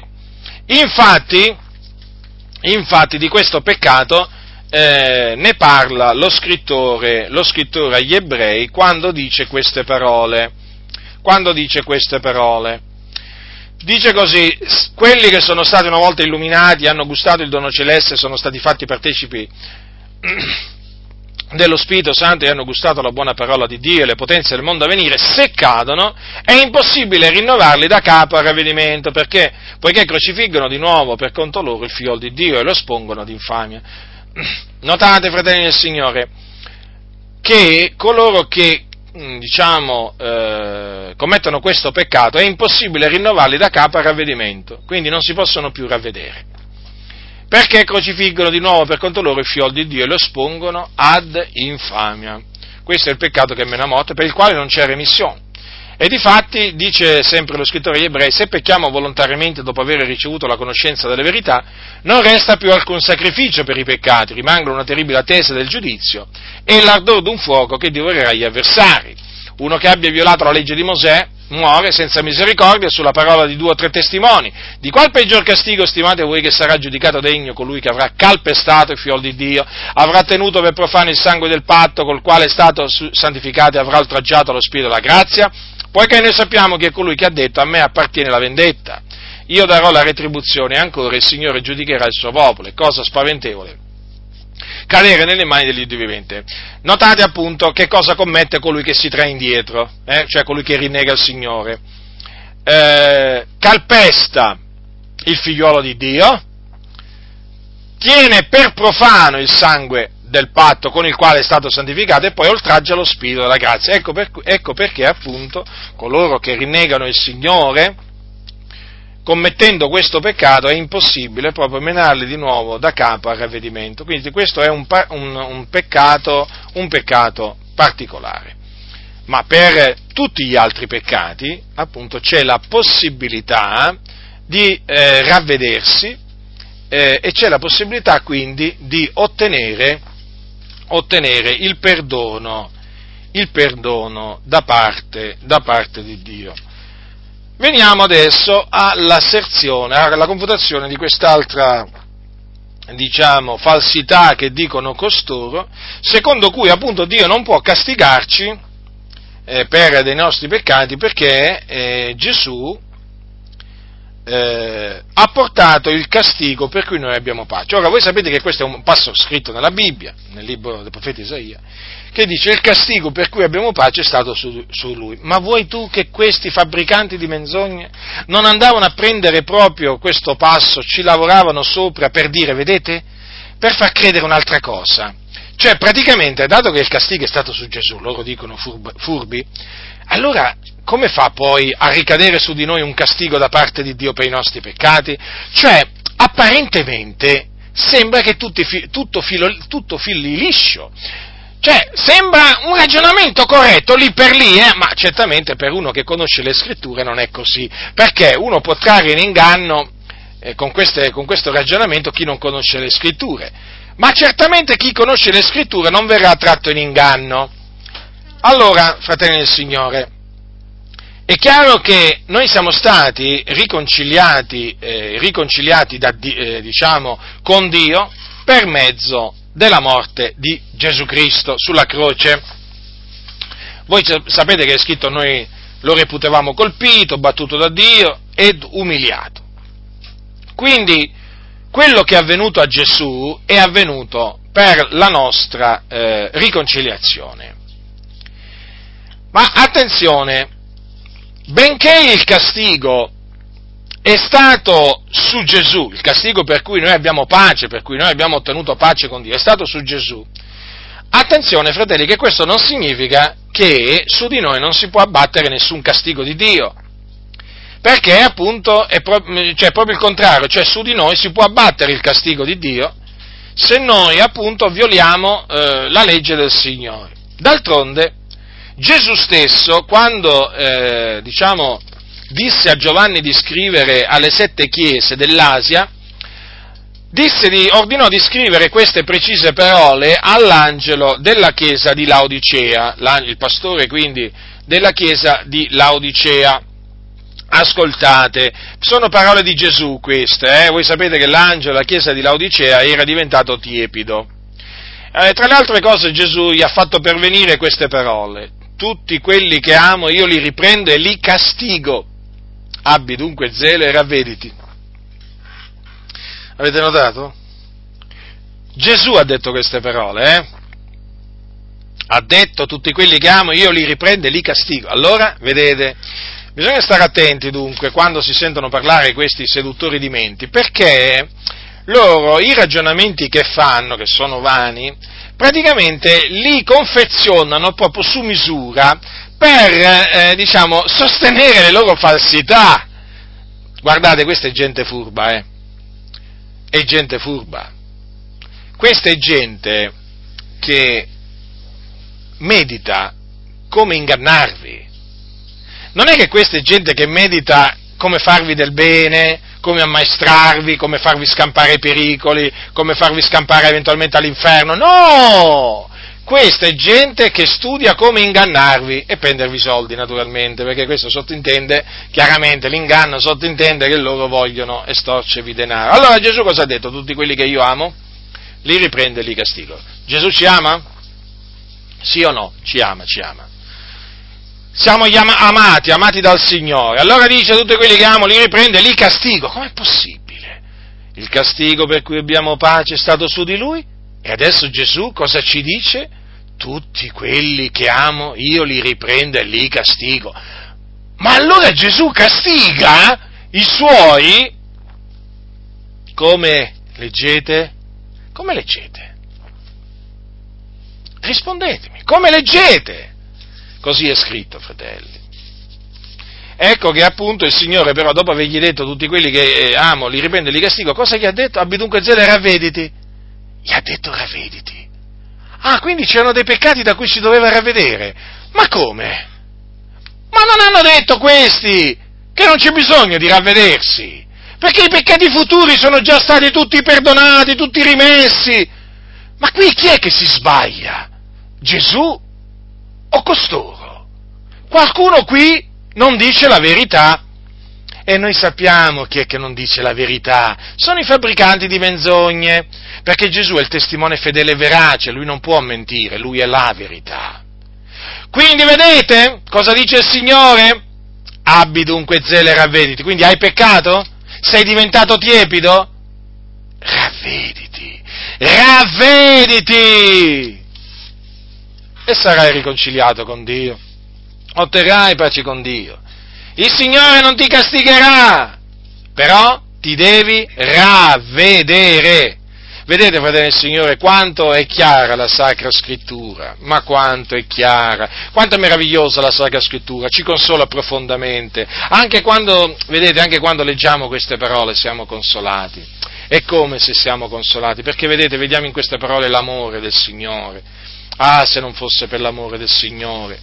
Non, se il Signore non ci amasse, non ci castigherebbe mai, non ci riprenderebbe mai, ma proprio perché ci ama Lui, ci riprende e ci castiga. E noi dobbiamo ringraziarlo, fratelli.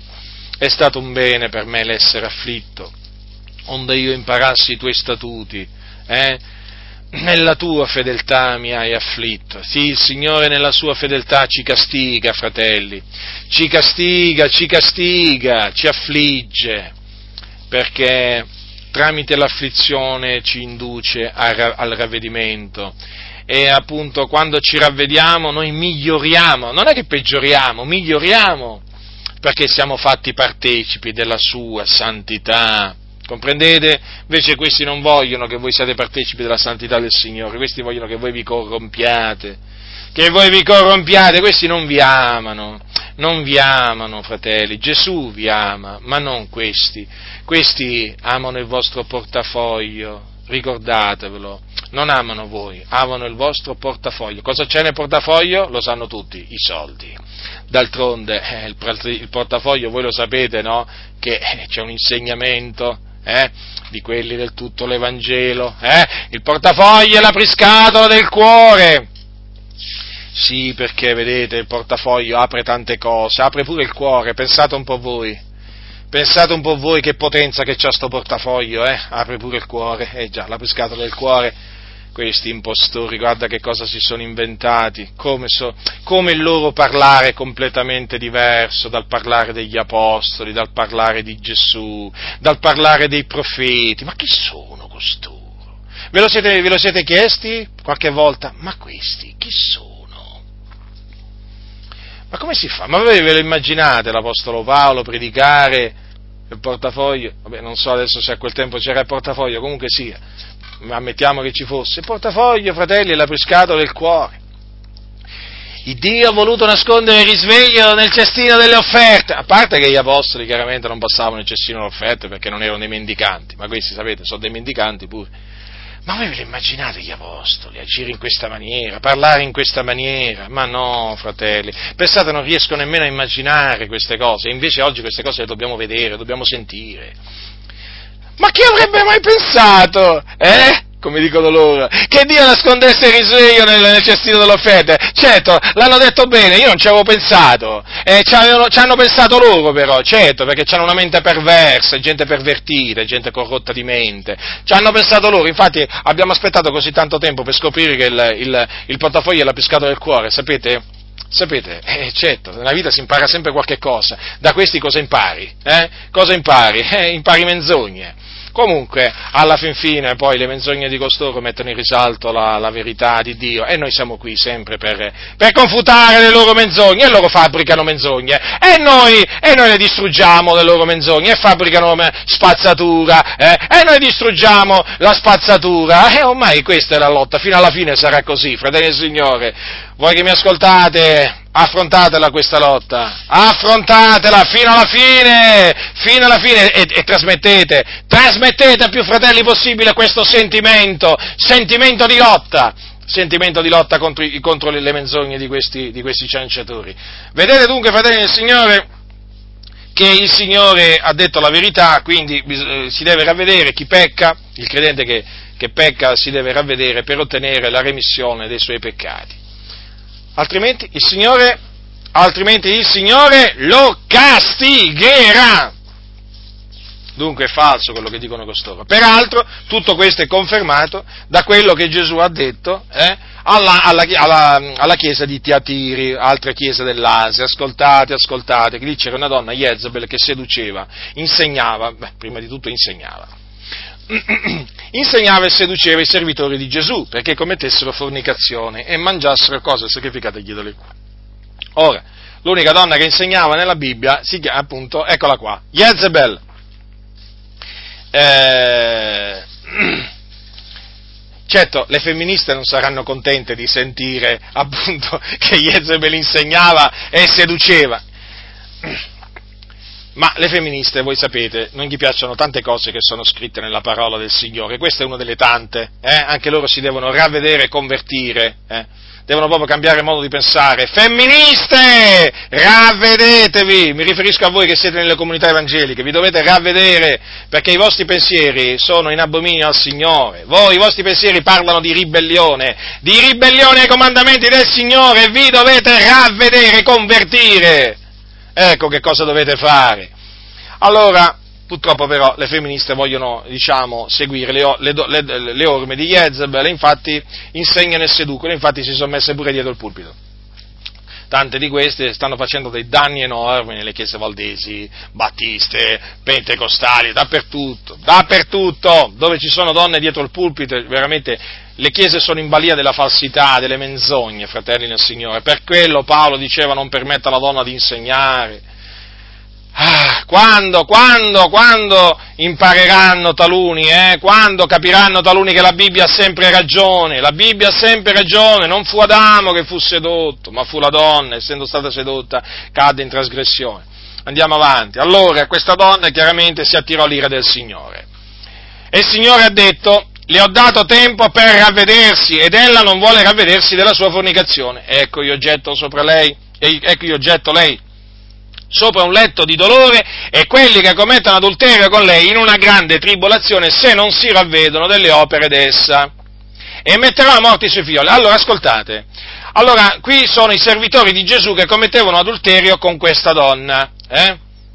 Allora, innanzitutto il Signore pronunziò il suo giudizio su questa donna. Io getto lei sopra un letto di dolore perché gli aveva, le aveva dato tempo per ravvedersi e lei non si era voluto ravvedere. Eh, poi c'è un'altra cosa, che il Signore diede del tempo anche di ravvedersi ai suoi servitori, perché dice, se non si ravvedono delle opere d'essa, quindi cosa avrebbe fatto il Signore? Eh? Che li avrebbe gettati in una grande tribolazione. Non ci viene detto qua in che cosa consiste, sarebbe consistita questa grande tribolazione, comunque ci basta quello che ha detto Gesù. Se ha parlato di grande tribolazione, fratelli e signore, era un castigo proprio sicuro. Allora, come la mettiamo? Qui è Gesù che parla. Qui è Gesù che parla. Vedete che queste parole di Gesù confermano quelle altre dette appunto eh, all'angelo della chiesa di Laodicea. Tutti quelli che amo li riprende, li castigo. Vedete qua, qui Gesù parla di un castigo, un altro castigo. Che vanno cianciando dunque questi qua? Eh? che il Signore non può castigarci per dei nostri peccati perché il castigo per cui abbiamo pace su di Lui, ma che vanno cianciando, ma si ravvedano costoro, ma si ravvedano e si convertano. Vedete dunque, fratelli del Signore, la Sacra Scrittura parla di castighi di Dio che possono appunto piombare sulla testa dei credenti quando essi peccano, perché non si ravvedono. Ricordatevi peraltro questa esortazione che è scritta nel libro degli ebrei, perché i castighi di Dio, fratelli, fanno parte di quella che è la disciplina del Signore. La disciplina che il Signore ci impartisce perché ci ama. Vedete? Ci ama. Infatti, infatti dice, figlio mio, non far poca stima della disciplina del Signore. Già, perché uno potrebbe anche stimarla poco, la disciplina del Signore. No, no, non dobbiamo stimarla poco, eh, attenzione. Non ti perdere d'animo quando sei da Lui ripreso. Vedete, non ti devi perdere d'animo adesso lascio perdere tutto. No, no, no, non perderti d'animo quando il Signore ti riprende. Adesso ti dico perché. Perché il Signore corregge colui che Egli ama e flagella ogni figliolo che Egli gradisce. Hai visto? Hai capito perché non ti devi perdere d'animo? Hai capito perché non devi fare poca stima della disciplina del Signore? Eh? Perché il Signore corregge colui che Egli ama flagella ogni figliolo che egli gradisce, quindi vedete il suo castigo è per quelli che egli ama. Molti non hanno ancora capito che i castighi di Dio sono una manifestazione del suo amore verso il suo popolo. Allora dice lo scrittore proseguendo, a scopo di disciplina che avete a sopportare queste cose, Dio vi tratta come figlioli, poiché qual è il figliolo che il padre non corregga? Che se siete senza quella disciplina, della quale tutti hanno avuto la loro parte, siete dunque bastardi e non figlioli. Inoltre, abbiamo avuto per correttori i padri della nostra carne, eppure li abbiamo riveriti, non ci sottoporremo noi molto più al Padre degli Spiriti per avere vita? Quelli infatti per pochi giorni, come pareva loro, ci correggevano, ma egli lo fa per l'utile nostro, affinché siamo partecipi della sua santità. Ora ogni disciplina sembra, è vero, per il presente non essere causa d'allegrezza ma di tristizia, però rende poi un pacifico frutto di giustizia a quelli che sono stati per esse esercitati. Perciò rinfrancate le mani cadenti e le ginocchia vacillanti e fate dei sentieri diritti per i vostri passi affinché quel che zoppo non esca fuori di strada, ma sia piuttosto guarito. Ma egli lo fa per l'utile nostro. Ma sapete quando la Sacra Scrittura dice l'utile nostro? Sapete cosa significa? Per il nostro vantaggio per il nostro vantaggio, per la nostra edificazione. Il Signore ci impartisce la sua disciplina per l'utile nostro affinché ne venga un utile a noi. Quindi noi abbiamo, del, abbiamo tutto l'interesse a essere corretti dal Signore. Beata correzione. Venga la correzione del Signore. Perché? Ma perché noi vogliamo essere resi partecipi della sua santità, fratelli nel Signore. Ricordatevi infatti che il Signore ha comandato siate santi perché io sono santo, perché senza la santificazione nessuno vedrà il Signore. A proposito, senza la santificazione nessuno vedrà il Signore. I soliti fabbricanti di menzogne si sono anche qui inventati naturalmente l'ennesima menzogna. Ah, ti dicono, ti dicono, ma lo sai che leggendo queste parole anch'io mi ero fatto l'idea che senza la santificazione nessuno sarebbe andato in cielo? E allora che cosa gli ha fatto cambiare quest'idea? Eh? Il diavolo. Praticamente il diavolo che cosa gli ha messo nella testa a questi, a questi bugiardi? Praticamente che quando la scrittura dice che senza la santificazione nessuno vedrà il Signore, significa se tu non ti santifichi, fratello, eh, sai che cosa succederà? Che nessuno vedrà il Signore nella tua vita. Beh, quello sicuramente è vero, eh, ci mancherebbe altro, se uno non si santifica, certamente come faranno a vedere quelli del mondo la luce, la giustizia di Dio, nella, nella santità di Dio nella tua vita? Non la potranno vedere, certamente non potranno vedere riprodotto il carattere di Gesù, ma nella maniera più assoluta.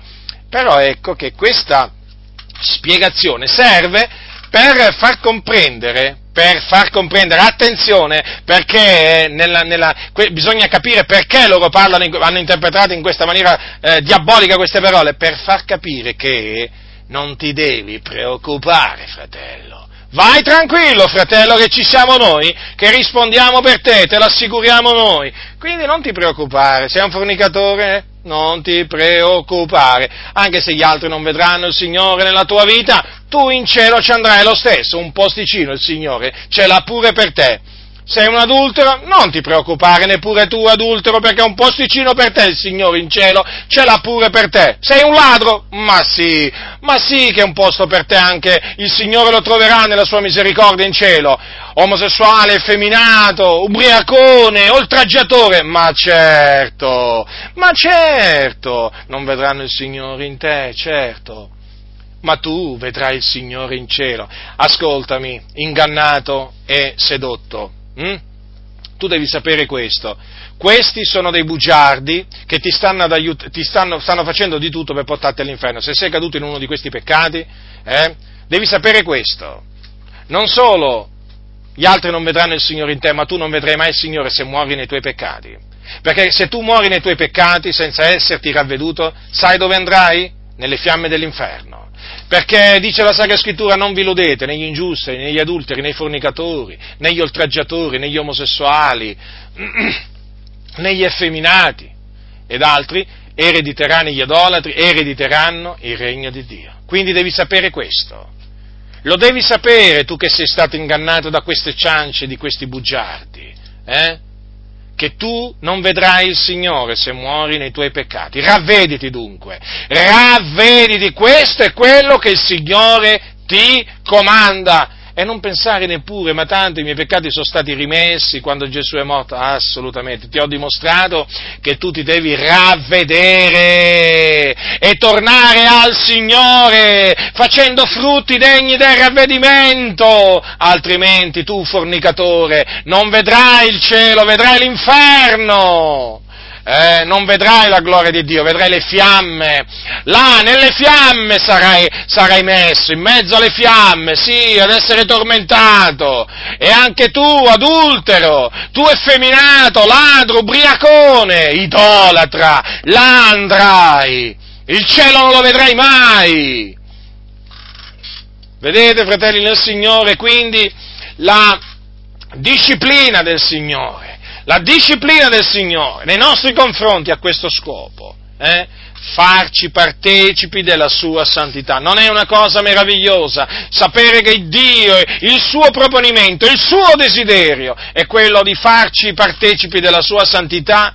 E naturalmente la disciplina fa parte, è, è un mezzo indispensabile per farci partecipi della sua santità. Ringraziamo dunque Dio, l'Onnipotente, eh? Per la sua disciplina. Ringraziamolo perché veramente è solo grazie alla sua disciplina che noi, che noi comprendiamo talvolta di aver sbagliato, che noi possiamo, che noi possiamo tornare al, a, a Lui, sapere, sapete, e tornare ad essergli graditi. Ma veramente, ma invece di ringraziare Dio, vedete quello che mi rattrista, fratelli nel Signore, e vedere che invece che celebrare la parola di Dio come bisogna fare, eh, questi veramente spingono a disprezzare la parola di Dio, a rigettarla.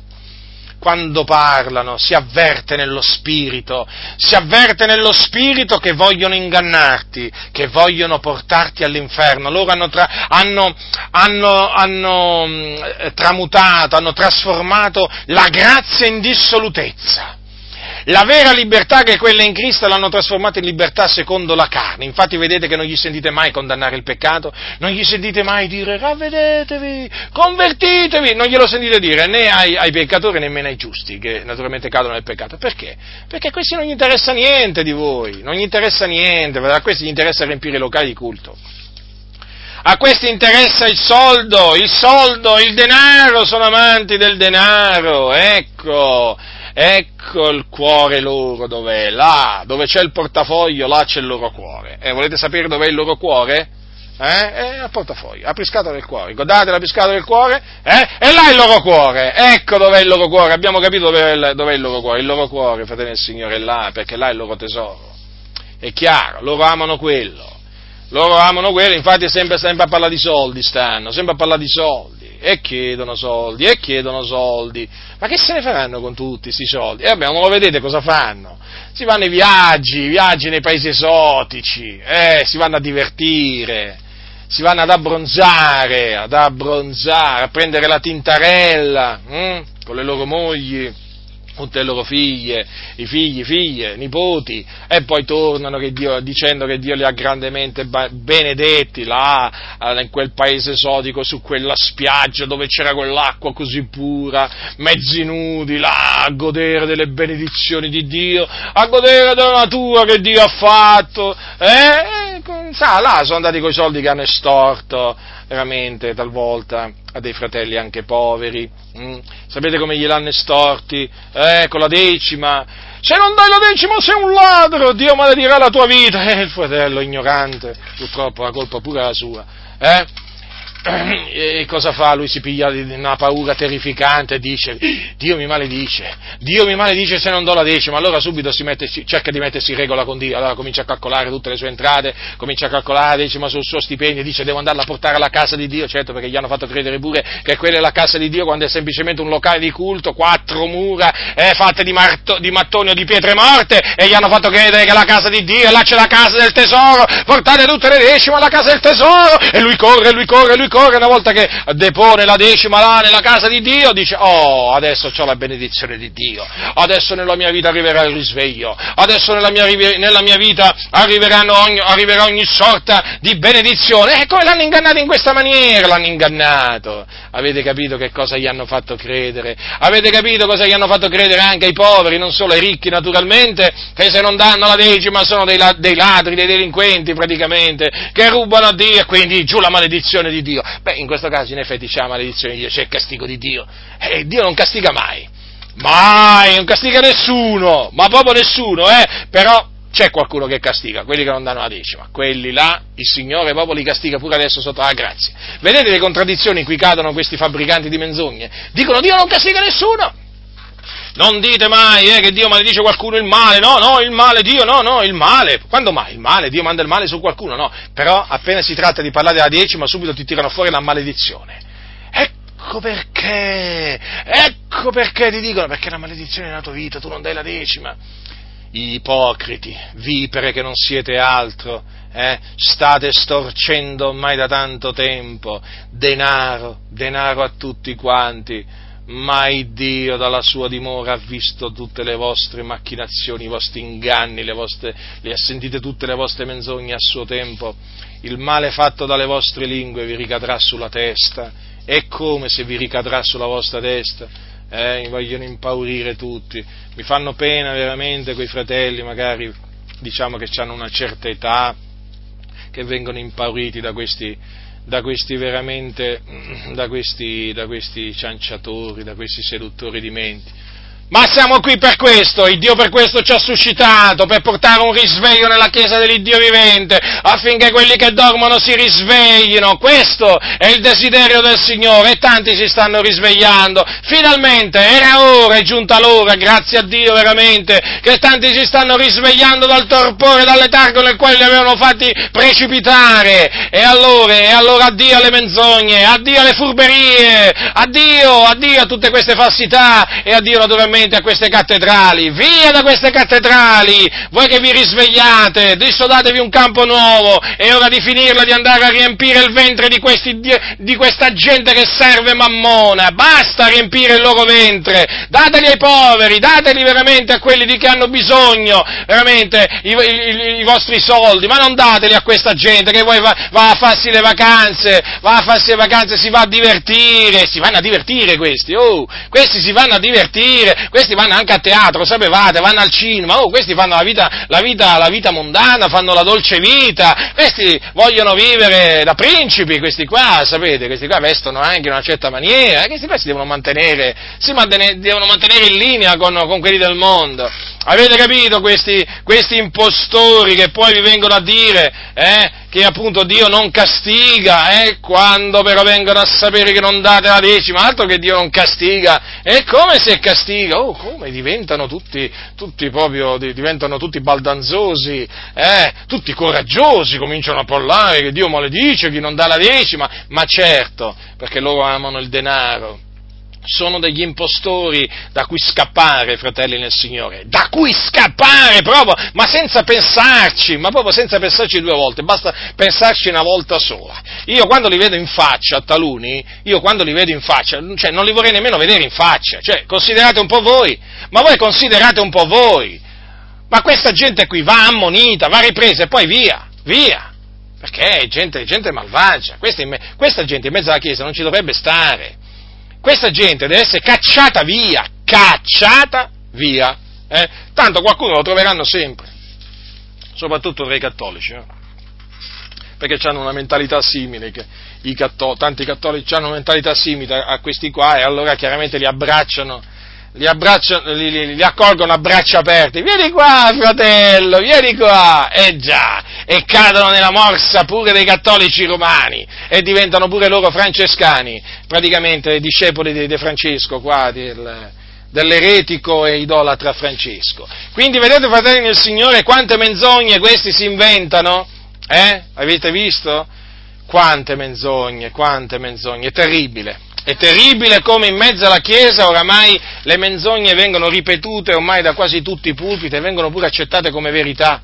Però noi vogliamo ringraziare Dio perché innanzitutto, innanzitutto ci ha liberato dal laccio degli uccellatori, ci ha dato ad intendere la scrittura e naturalmente per la grazia di Dio ci sta dando anche, voglio dire, eh, questa possibilità, la capacità di trasmettere, trasmettere, agli altri la conoscenza che lui, che lui ci, ha, ci, ha, trasmesso, affinché questa conoscenza liberi, liberi quante più anime possibile dal laccio di questi fabbricanti di menzogne. Noi, lo ripetiamo, siamo estremamente felici e grati all'Iddio vivente e vero in Cristo Gesù per tutto quello che il Signore ha operato con noi, per mezzo di noi, eh, fratelli del Signore, e in noi, eh, perché, perché da Lui sono tutte le cose. Noi siamo grati veramente nel vedere, nel sentire che sempre, sempre più anime vengono visitate dall'Iddio vivente e vero, che nella sua misericordia si compiace di dare loro il ravvedimento e di farli uscire da queste denominazioni prigioni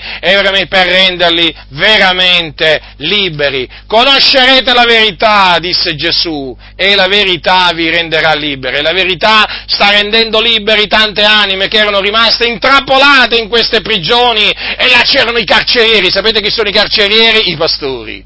Sì, Certo, ormai queste chiese sono delle carceri, bisogna chiamarle così, i, carceri, i carcerieri sono i pastori, che angariano del continuo, eh? sono come degli aguzzini, sono terrificanti questi impostori, però grazie siano resi a Dio che veramente eh, sta liberando, sta liberando sempre più anime dalle menzogne di costoro e finalmente questi fratelli, ah, possono alzare le mani al cielo e dire Signore ti ringrazio, ti ringrazio perché mi hai reso libero, ti ringrazio perché mi hai fatto conoscere la verità, ti ringrazio perché mi hai, mi hai liberato dal laccio degli uccellatori. Ti ringrazio, eh sì, e rendimenti di grazie vengono vengono elevanti a Dio. È giusto che sia così, è giusto che sia così, perché Lui è degno di ricevere azioni di grazia. Noi siamo niente, siamo niente noi, io sono niente, sono polvere e cenere. Faccio semplicemente quello che il Signore mi ha chiamato a fare, per la sua grazia lo faccio. Ma che siamo noi? Ma che siamo noi? Grazie siano rese veramente all'Iddio vivente e vero in Cristo,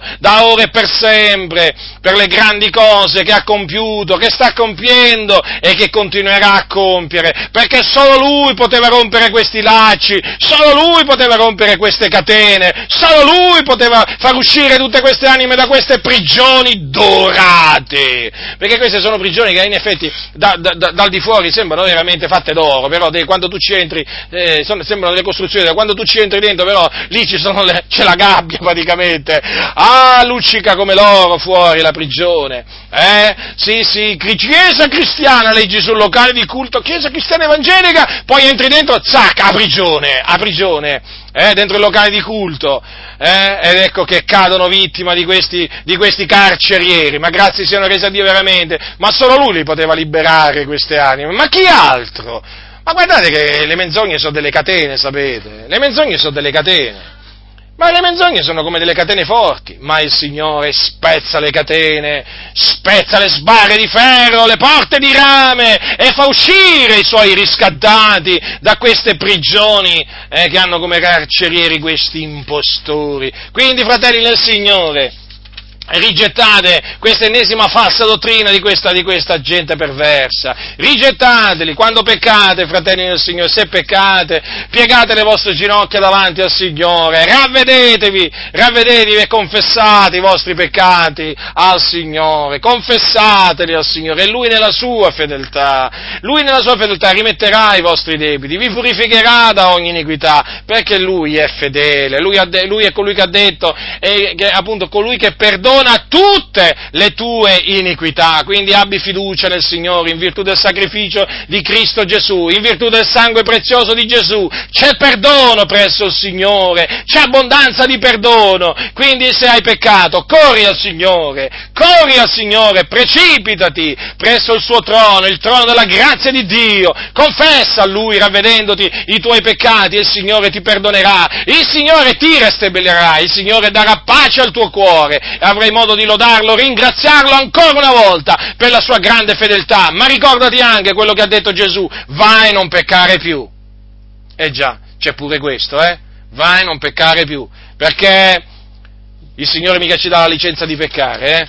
Noi dobbiamo osservare i comandamenti del Signore, dobbiamo vivere una vita santa, giusta e pia, alla gloria del suo nome. La grazia del Signore nostro Gesù Cristo sia con tutti coloro che lo amano con purità incorrotta.